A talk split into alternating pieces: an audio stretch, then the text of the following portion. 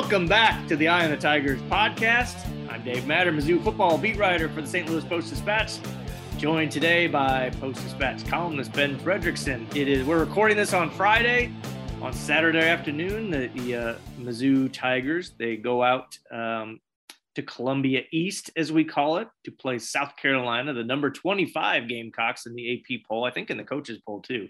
I am not a voter uh, for the AP football poll this year. I'm not sure I would have South Carolina on my ballot, but they are anyway. They're five and two. Uh, ben, let's talk about this game. Let's talk about this team. Missouri's running out of chances at this point to kind of salvage their record, salvage the season, but I think they're just a three point underdog, three and a half point underdog at South Carolina on Saturday. I think this this game is a good lesson in SEC narratives, Dave.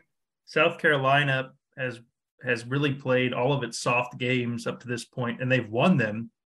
Um, and they've built a little bit of a traction here. And they're that team that is down there around the bottom of the poll for voters when like you've really focused on your top 10 and you're getting toward the 25 mark and you're like, I don't know who to pick anymore. You're like, well, that team is moving in the right direction, maybe in the right. SEC. So they'll be 25th.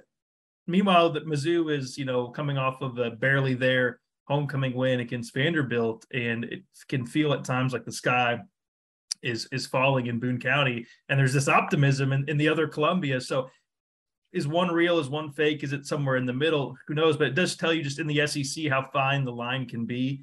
And you know, they feel like they've really got something going there um, with with with Beamer's team. But I, think it's I think that could be a little premature. I do think he's moving in the right direction, but uh, I'm not uh, I'm not convinced that they're a top 25 team. Missouri is in a spot where it really needs to win one of its next two games, and South Carolina is probably the more beatable team. This is a, a chance for Missouri to kind of show that the Vanderbilt win was more than just holding on for dear life, that it was a, a breakthrough in them kind of learning how to win close games when they had been on the the wrong side. One thing you can say about South Carolina is they've learned how to win close games, and they've been doing that, and it's why they're kind of in this spot where their people, their fans are excited.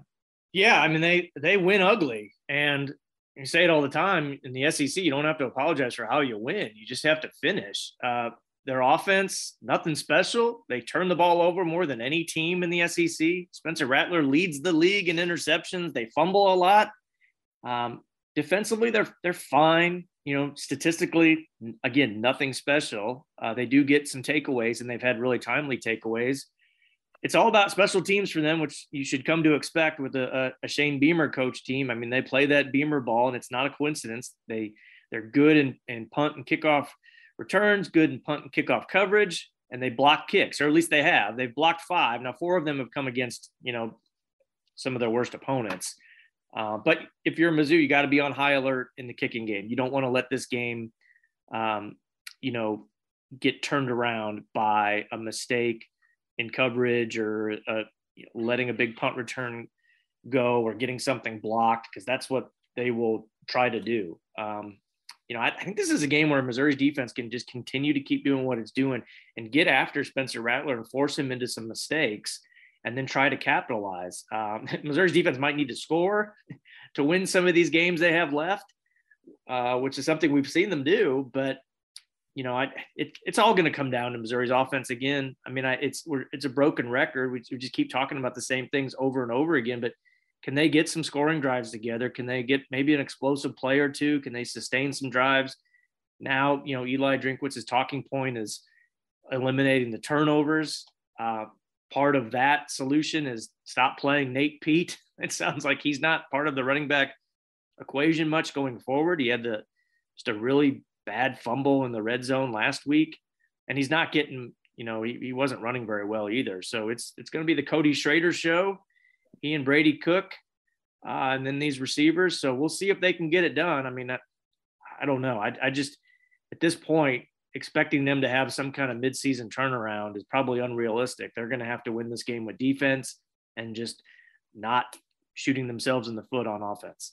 Yeah, and, play, and taking a better product on the road. Yeah, um, you know, this kind of feels like a game where if you want to be the contrarian and kind of maybe take advantage of the South Carolina hype of being ranked when maybe they shouldn't be, you say, "Oh, that's a game where you pick Mizzou," but Missouri's unpickable for me on the road until they yeah. figure out that they can go on the road and win. we've seen them be more competitive, of course, than they were in that no show at Kansas State. But the penalties, the self-caused mistakes, the fumbles, the the the pick six, you know, at Florida, you just have too many examples of them shooting themselves in the foot, and that to me is what they've got to get cleaned up as this thing goes toward the end of the season. We we talked about this entering the year, Dave. This is not probably for either of us a win total season for Eli Drinkwitz. There's not a number that he hits where you say, okay, everything's going to be great next year, or man, could they actually look at could they actually look at potentially making a, a change? It's more of which trajectory the team is moving in, and right. have they gotten better? Are there signs that the recruiting is starting to pay off, um, and signs that it's going to be even better if you give that roster a chance to really grow into a year four, or are there you know signs of continued problems that aren't fixed? Is there does the offense get no better? Um, are there are there guys leaving, whether it's coaches for other opportunities or players in the transfer portal? So this to me, the, the Vanderbilt game was the start of okay, what what feel is this team going to have? And you get a win, which you had to have. It was a can't lose game. Right. But what comes next? And was that a turning point or was it a lucky win at home against a bad Vanderbilt team that is then going to lead to, to SEC losses against better teams? One thing that jumped out, there's been so much conversation about Brady. Should he be the starter? I think we all agree yes, but I I I would like to see Sam Horn played. I thought he should have gotten a chance against Vanderbilt. Clearly, it was on the table. Eli talked himself out of it during the game because the game kept getting closer and closer. But all this conversation about Brady Cook and should he lose his job? You know, can he get it done? You look at his numbers, they're Spencer Rattler. I mean, yeah. would have uh, Mizzou fans would have done backflips to get Spencer Rattler. And, and at South Carolina, he's 124 for 195, just under 1,500 passing yards. He's thrown five touchdowns, Dave, and eight interceptions. Okay, remember those numbers 124 for 195, 14,666 passing yards, five touchdowns, eight interceptions. Brady Cook, 128 for 196, 1428 yards, six touchdowns, seven interceptions. They're almost identical. One's yep. got a name that everybody knows, and the other's uh, a guy who kind of emerged from the depth chart. And here's, I think the the truth of it is that neither are playing very well. Right. But it sure seems like the conversation at Mizzou is is different than the one maybe nationally South Carolina is having, eh, nationally and locally that South Carolina is having about Spencer Rattler. There there was no guarantee that an outside quarterback was going to come in and play better than Brady. But then you look at like what's going on at LSU, where Jayden Daniels is emerging as a as a as a really good player for the LSU Tigers, and he had been on Mizzou's campus and decided not to come, went to LSU instead. So I just found that interesting that we're kind of starting to see some separation in the quarterbacks Missouri thought about trying to get, the ones they swung and missed on. I don't think Rattler was very much in that group because they didn't think that they had much of a shot. But it's uh, it's interesting how it actually plays out in reality based off kind of the expectation. Right. Yeah. He, his numbers are nothing impressive at all. I mean, you can make the case he's one of the worst production wise quarterbacks in the SEC. And they do though have a chance to go eight and four. Uh, they're sitting there at five and two. They still play Missouri, Vanderbilt, and Florida. They can win those games. Now they got Clemson still, and I think they have Tennessee still too. So um, yeah, I mean they they've got some chances out there to have a really nice record in Shane Beamer's second season. And I I don't think it's an overly talented roster. Uh, they they did hit the portal pretty hard. Their their defense has some uh, freshmen and some portal players playing and starting. Uh, but you know, recruiting really trailed off at the end of the Will Muschamp years, and you know, you give credit to Beamer for putting them in position, uh, you know, to be where they are right now, even if they're not, even if it's you look, take a deeper look and like, how are they doing this? You know, they had the same regular season record as Missouri last year and lost to Missouri, but and bowl games we we put less stock in them every year because these kids are they're not playing in them. Yeah. They're Tuesday night games, you know, when no one's really watching. But South Carolina beat North Carolina in the Duke's Mayo Bowl, and that gave them seven wins, and it gave them a little burst of momentum going into the offseason. Uh, Beamer does a lot of the same stuff social media wise and just kind of uh, you know taking jabs at other coaches that are sort of harmless, but at the same time, they get a lot of attention. He's got this charisma and personality. A lot of the same stuff that had Missouri fans really falling for Drinkwitz a year ago, two years ago. And it's sticking because he's winning. With Eli, all of a sudden the fans kind of turned on him. Uh, not all of them, but some after that K State game, and they were done, you know, with the with the with the shtick, and they just wanted to see wins. So it's amazing how even if you win ugly and you don't put up great stats, but just winning games and be- beating Texas A&M for the first time ever, that was a big deal because they play them every year. Uh, beating Kentucky, even though they didn't have Will Levis, still to beat Kentucky uh, in Lexington, that was a big deal for their team. And now they're on a winning streak. You know, they they haven't won this many games in a long time. So uh, they're they're doing making the most out of their situation and capitalizing on it. And they're going to have, I think, a fifth straight sellout uh, or fifth this year sellout uh, at, at Williams-Brice Stadium. And that place is a great atmosphere uh, for the Missouri players that haven't played there before. Uh, they're going to be in for a great atmosphere. Maybe not as good at 3 p.m. or 4. It'll be 4 p.m. local as it would be at night game. Uh, but this is this will be a challenging game for sure. Make sure to bring your uh, earplugs for that godforsaken crowing oh, that yeah. goes on there in the stadium, and it also speaks to a couple things: catching a catching a couple lucky breaks, and also some probably smart scheduling by South Carolina. This four game winning streak it includes wins against Charlotte and South Carolina State. Um, I'm an idiot. I was one of the ones who thought Will Healy was one of the next big things at Charlotte. He's now fired, so right. I'll eat I'll eat my crow.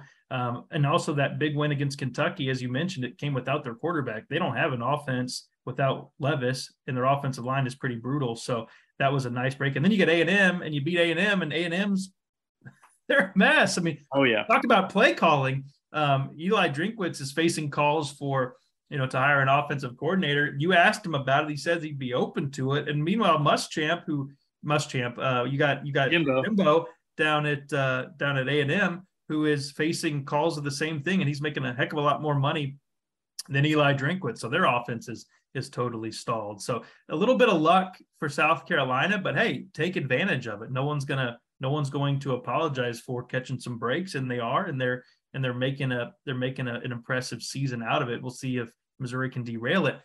I wanted to ask you about the play calling thing, Dave, because I guess my initial take on this early in the season um, was, look, fans were asking he needs to hire an offensive coordinator, he needs someone to call plays. My response was, look, that's what he was hired to do. He's hired to be this mastermind of this offense. If you guys want a different play caller, then just say what you want. You want a different head coach, but right. they don't want that because they like his recruiting and they're still optimistic about that. But Eli Drinkwitz was targeted, was hired because he was supposed to bring kind of this innovative offense. We've seen coaches at times give up coordination duties. Um, Barry Odom did it. Um, we had we we've or Barry Odom did things to take things off his plate. Eli has done it. Said I'm not going to coach quarterbacks.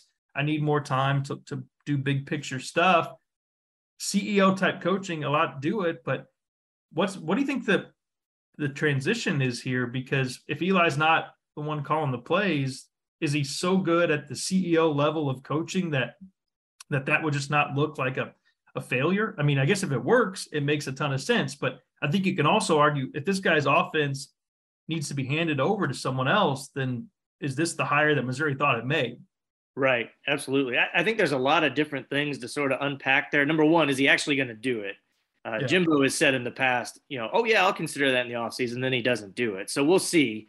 Uh, I think some of it will depend on, you know, how the season finishes out. And if he feels like he's got to do something, maybe just for the not just for appearances because I, I, don't know if he's that type, but just maybe to shake things up a little bit. Two, does he does he hand over those duties to somebody on the staff? Uh, maybe Bush Hamdan, you know, he was coordinator at University of Washington at one time, um, so he's called plays before. If not, then you gotta you gotta get rid of somebody because you can't just add an offensive coordinator without you know getting rid of somebody on your staff because you can only have ten full time assistants. And then three, uh, do you go get somebody that has an established offense or do you just go get a new position coach and say hey you got to run my offense but i'm going to let you call the plays or at least we're going to combine and work together so so much to figure out still but i think i don't know I, I could see some value in it like if play calling you know, you watch coaches do it and you talk to them about doing it. They're they're working on the next play before the current play is even over. And sometimes I wonder, especially for a young coach, if you're so consumed with play calling, are you processing what's really happening in the game as well as you can be? Uh, you know, he'd still be making calls, you know, third down decisions, fourth down decisions. You know, you don't just leave that completely up to the to the play caller. It's not like you remember when Bobby Bowden and Joe Paterno coached e- against each other in a bowl game late in their careers. They weren't even wearing headsets anymore. Like what what are they actually doing here other than the halftime interview? Uh, so it's not going to be a situation like that. But just the mechanics of it, how it would work, and if it would actually make improvements, uh, is really interesting to think about. Um, and again, like you said, if if he's not calling plays, then what exactly what exactly is he doing? What's the what's the uh, upside of him as the head coach? And we've seen he can recruit pretty well, um, but there's so much more involved in the job now than just play calling and just doing things as the head coach. There's still roster management. There's still game management. Uh, player development is something I think this program really needs to invest in, and that's hard to do when you're switching staff all the time. So it's an interesting situation. We'll see what comes of it. I had some people in my chat this week ask if the administration will force him to make changes. And I, I just don't see that. Smart ADs, when you're paying the head coach $4 million a year, you can't micromanage their, their staff decisions. Now, you can make suggestions, but you can't just mandate it. Nobody wants to work for an AD that's going to mandate things like that. That's just not all that realistic. Uh, so we'll see. It's a, it's an interesting situation. And I didn't I didn't necessarily ask him the question because fans ask about it all the time. I I asked it because it seems like after every game, he's bringing up all these calls that he regrets making, and he's putting it all on himself, and he's he's shielding the players from blame, saying that's a terrible decision on my part, bad call. So like, okay, well, if you have all these bad calls this year, are you the right guy to be calling the plays? And I I, I thought his uh, his response I thought was refreshing. You know, I, I kind of expected maybe a little bit more resistance to the question. I um you have written a lot about this, and it's been great context of these other programs that have taken off. Yeah. In the same amount of time that this one has has been searching. And one of the things that stands out about that, whether it's Heupel at Tennessee, Bielema at Illinois, I mean, you look at Kansas, and the, clearly Kansas was starting from a worse spot than Mizzou yeah. was. But all of these things these coaches have in common is that they've coached other places before for a long period of time. And I think that can be used against Eli at times, and maybe it should be. But also, there's something to be said for giving up why the this rush sometimes to give up on a guy who's learning these things right. and who's building this experience. Like I said it when when Mizzou let Barry Odom go, like he's going to be a much better head coach when he gets that opportunity because he of what he learned at Mizzou. You know what Mizzou will get for that benefit wise? Nothing because he's going to go do it somewhere else. There's something to be said for standing by a guy that you trusted enough to hire after he'd been a head coach for one year at App State and then giving him time to learn as he's learning on the fly how to build a program as an SEC head coach. And that's what I mean when I talk about like how to analyze this the last games of this season. It's not a win amount. It's if you're Desiree Reed Francois, you have to look at is he putting it together? Is he getting it? And, and in some ways, Eli's saying, yeah, I'd be open to some changes. It shows you that he's thinking about, okay, right, what's not working? How can it work? And you have to see that a guy who's going to grow, evolve, address his weaknesses, or maybe not weaknesses, but things that just aren't working right, and, and be willing to adapt. And so that's maybe a positive, but that's why again I'll say if like if asked today, I'm saying, hey, year four, because the upside of Drinkwitz is still unknown enough that it to me it is much more worth the risk of taking than saying start it all over again. And it would be starting it all over again because all these players can walk out the door. Now, are there things that could change that opinion? For sure. Because what if the players walk out the door and he's still here? Or what if Blake Baker comes and gets an offer to go be an SEC defensive coordinator at a school that's got more position, um, more security for the head coach, a bigger salary. What if he gets a head coaching job and says, "Look, I, things feel kind of unstable here. I can't wait here." So that all these things are part of it. The next recruiting class, you know, player retainment, player development. that's what I'm looking at if I'm the AD, not okay, is it a bowl season? Right. I, right. I, that would be great, but it's it's more about which trend line does this thing have? Are you are you buying or selling on next season being something that builds off of the frustration of this season? And there are a lot of different ways to measure that, but part of it is how do you feel the head coach is growing with more seasons of being a head coach in the SEC? Because the guys we're seeing succeeding have all done it before. Right. And right. it's not Eli's fault that he didn't have the experience. They gave him the job. Right, he wanted right. the job and he and he wants to succeed, but you can't almost retroact. Sometimes I think you almost kind of retroactively punish a coach when you knew his qualifications and the ones he didn't yet have Right. when you hired him. And if you're if you're Alabama, then you can afford to to just press refresh and you know and go spend God you know God knows what to bring in somebody who else who's probably unlikely to have any chance of failing.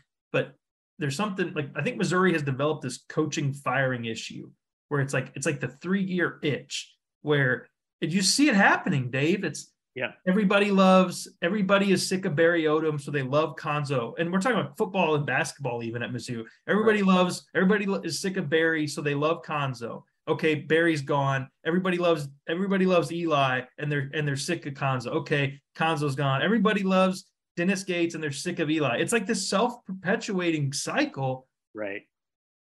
there's something maybe you got to get off that and maybe you got to look at okay what what have we been doing it hasn't been working so so how do you maybe make a change now if you're going to say patience patience patience you got to make sure that you're giving it to the right guy Right. and that's that's what i think the rest of this season's about Well, and to, to build on that, if if I'm Eli, and he's not asking me for advice by any means, but um, if I'm having a, a no matter how this season ends, now if, if they end up three and nine, that, that's a different discussion than four and eight or five and seven with some close losses.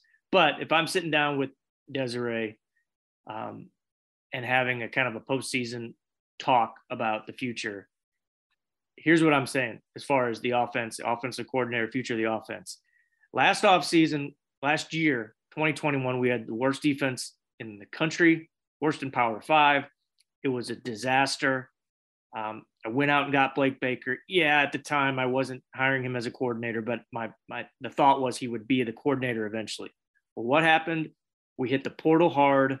We promoted Baker to coordinator, and now we have the most improved defense in the SEC, if not Power Five. So all it took was one off season of some changes. I delegated a little bit differently, and we got that fixed. Now let me do it on offense. I've shown I can do it on one side of the ball as the sort of the CEO and letting them do their thing on that side of the ball. Now we got to fix it on this side. So that's what I would that's what I would lean toward. Um, the the problem is there's a little bit more body of work here with offense. Saying, man, it's gotten worse each year you got to hit on the quarterback. There's no one position on football, on defensive football, where you got to say, okay, you got to get this one right. No, they just went out and got a bunch of defensive linemen. Uh, they got a couple guys in the secondary and a linebacker, and those guys have helped. And then the guys that they returned all got better. And then the system is much better. The scheme's easier to understand, it seems like, and they're getting results and they get better by the week, it seems. So I would I would sell that, say, hey, we fixed that. Another thing they fixed, and I think this probably has more to do with Desiree maybe than than Drinkwitz. They've got the attendance situation uh, on the upswing. Uh, fans are showing up at games. That place was rocking last week for Vanderbilt and for homecoming. Part of that's because it's homecoming, but they've made progress there. Uh, they've made progress with defense. He made the point the other day. They've made progress with facilities with that new indoor that's going to be open in June. So there are things that under his watch, whether you give him the credit for it or not, have improved. Now it's the offense. It's got to be the offense. It's got to be player development on the offensive line. I think they should go get the best tackles they can find in the portal and then figure out this quarterback situation. I don't know if it'll unfold on its own the rest of this season or if it's going to take, uh, you know, some maneuvering in the offseason, but they've got to get that right. I mean, that goes without saying.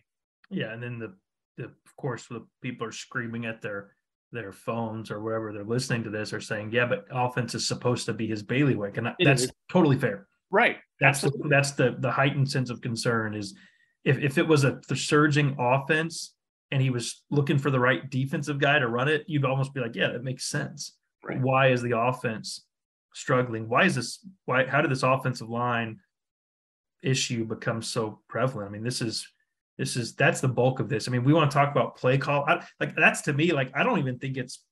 I know everybody wants to go nuts about play calling. Like I'm sure that Eli's got plays that would be great if he had the the right offense roster to be able to do it.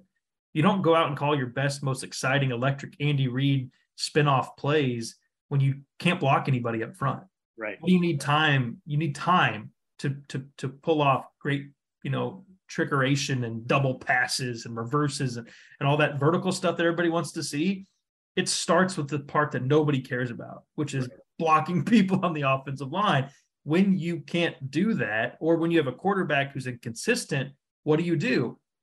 You shrink things down you get conservative you play things safe you try to minimize mistakes you try to you try to take pressure off of the weak spots and when your weak spots are your offensive line and your quarterback you might as well rip out three quarters of your playbook and throw it in the shredder like i don't think eli drinkwitz has forgotten how to call plays right i think he's i think he's trying to figure out how to how to not let his offense lose games when he wants to call plays for an offense that can win games right that and, and that that's not an excuse that's how did how did you not have the guys? How did you not have the guys be able to do this in year three? And that would be my question. I, I think the guy, I don't think he needs to have an offensive coordinator. I think he needs to have an offense that can do the plays he wants to do, which is on him as a recruiter and his staff to get those guys. Not having them in year three is a concern. Um, you've got to see, I would want to see signs that they're going to be there in year four. Right. I, I said go hit the portal for offensive line, but you don't yes. have to. You don't have to because you know what? Look at this league. LSU right now, you know who their right and left tackles are? True freshmen. And they're not five star blue chip guys. They they had some injuries, so they have some freshmen out there.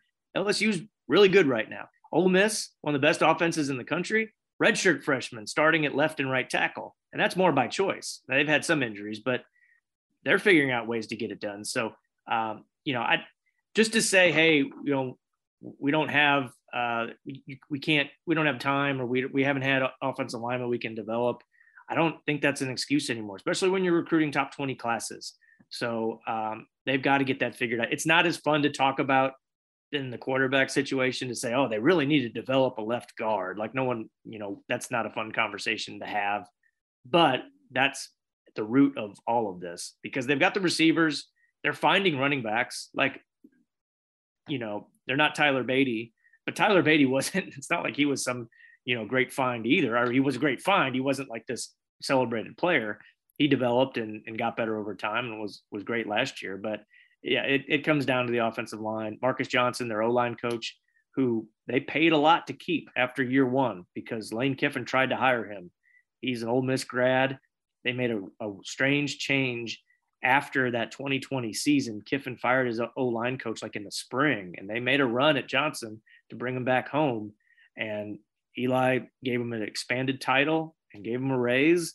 And uh, right now, his group is, it's fair to say, they're underperforming. They got three seniors starting, and it does not look good.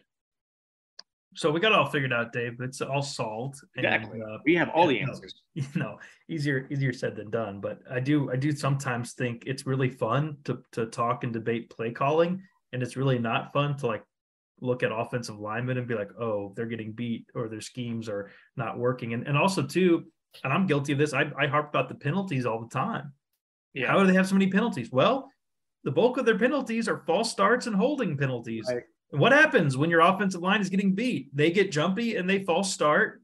They're inexperienced and they false start, or they're just not they're not locked in. They're not playing well. They false start, and also they try to hold because they're getting beat. They're trying yeah. to keep their quarterback from getting killed, so they're grabbing and grabbing cloth and getting out of position, and those are holding penalties. So I, I do think that's that's a lot of it, and it's just happening at a spot that tends to get overlooked a bunch. So I thought we should spend some time on that. Um, you know, you put Brady Cook at South Carolina and he's probably got as good a numbers, if not better, than Spencer Rattler does this year. Put Spencer Rattler at at Mizzou, he's probably thrown more interceptions than he has at South Carolina. Yeah. So I know we, and it's fair. Like I mean, Brady has not proven that he's that he's an SEC starter, and I think there, there's real reason to look at that position. Uh, but I just thought that the the Spencer Rattler comparison statistically for a South Carolina team that is now ranked 25 and on a four game winning streak to Brady's numbers, which are basically identical, it it shows you that there are some other things going on here too. So yeah, we'll see sure. if Mizzou can kind of start to develop a, a, little bit of a positive narrative here, Dave. The, the the win against Vanderbilt was probably as the least encouraging kind of win you can get.